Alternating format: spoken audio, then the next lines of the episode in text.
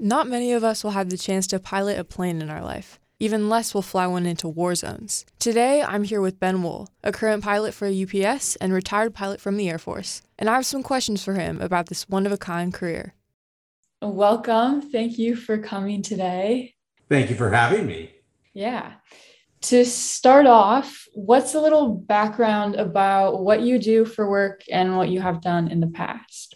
Well, I currently fly for UPS and I fly international routes pretty much all over the world. And I'm actually based out of Anchorage, Alaska. So all of my trips start and stop out of Anchorage. And I fly the Boeing 747 400s and the 747 8s. Prior to UPS, I was in the Air Force and I started out flying the C 141 Starlifter and then I transitioned to the C 17. Nice. um, when and how did you decide that you wanted to be a pilot? Well, that's an interesting question because I, I went to the University of Colorado in Boulder and I was studying economics, mm-hmm. which has really nothing to do with flying airplanes.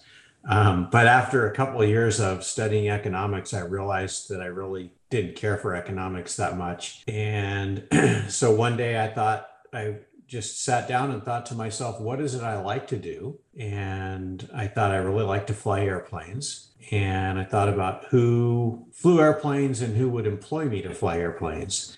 And I remembered that there was an Air Force ROTC on the campus there in Boulder. So I walked down and just knocked on the door and ended up going in and talking to a colonel in there and asked him how one goes about flying airplanes. And that's really that's what it took. And of course, my hair was really long. My hair was actually probably as long as yours. Really? And he asked me, he said, You know, I, I really can't see the picture. So maybe if you, and this was kind of approaching lunchtime, he said, maybe if you went and got a haircut and came back, I could maybe see the picture. And so I did that and came back. And I think maybe he thought I was serious because I actually went and got my haircut. After that, I ended up joining the ROTC for two years and then joining the Air Force.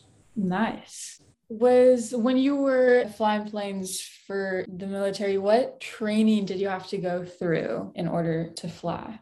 Well, it's changed a lot in the years since I graduated. But when I graduated from college, I waited about six months or seven months before I went on active duty. And you start out going through, seemed like maybe it was about two months of classroom studying and training. They train you in everything from weather, physiological things, and then, of course, all kinds of stuff that does, has to do with flying. And then you finally get into the airplane. Well, actually, you start in the simulators, and then you finally get to the airplane. And, uh, and that whole program is called called undergraduate pilot training. You might hear most people refer to it as UPT. And after that year, depending on what airplane you are assigned, depends on where you go. And for me, I was assigned to the C 141 here at McChord Air Force Base.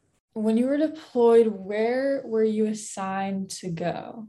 Well, when I was when I first started out at McChord flying the C-141, we kind of just went wherever the military needs took us. So we flew quite a bit out into the Pacific area, Pacific Theater. So I've been to pretty much every island out in the Pacific but then also down to Australia, Thailand, Japan, um, Alaska. So went to a lot of places in yeah East Asia. When the first Gulf War happened, all of a sudden, obviously everything was out in the Middle East, and so all of a sudden we started flying a lot to Europe. In the 141, I ended up going pretty much all over the world.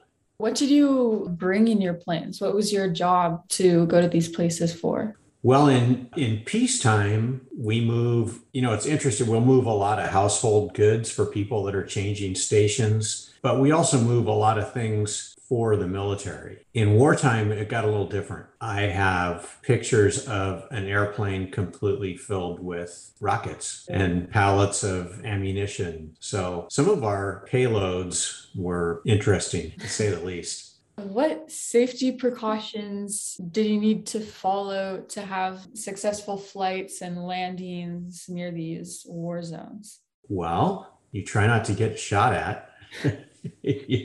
and we did an awful lot of training for those different scenarios. And so we would fly with night vision goggles, and our airplanes were completely compatible with night vision goggles so that you could turn all the lights off and we would land like when we went into Afghanistan. Obviously, you don't want people to know you're coming and that you don't want them to see you. So we would turn all of our lights off and the airport would turn all their lights off and we would land at the airport completely in the pitch dark uh-huh. only with night vision goggles on but then of course you also have to know how far the different weapon systems can reach out to get you so we would try to maintain certain altitudes to stay away from those as long as possible until we had to drop into the airport and our approaches into the airports were interesting because we'd fly in at you know 25,000 feet or so and then basically put our gear down, put our flaps out, go to idle, turn the airplane to about 45 degrees of bank and 25 degrees nose low, and do two or three turns until you're landing on the runway at night on night vision goggles. Did you ever get shot at or something happen like that? Uh, not that I know of. That's good. That's good. Yeah. I know they were, I know the guys were there and other airplanes that went in and left around the same time had bullet holes in them, but I fortunately was never found any of those. So, how has piloting for the UPS compared to piloting for the military?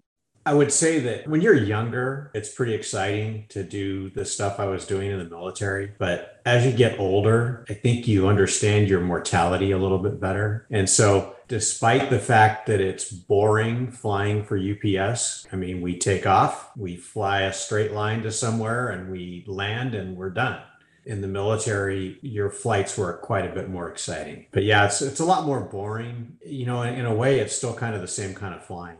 I fly all over the world just like I was doing in the military. Yeah. Do you ever have moments where you're wishing that you were still flying for the military instead of those UPS flights? Ironically, uh, I was just saying that the other day in light of what's going on in the Ukraine. Oh, really? Kind of, kind of wishing I was uh, able to be of more help. Yeah, yeah. All right.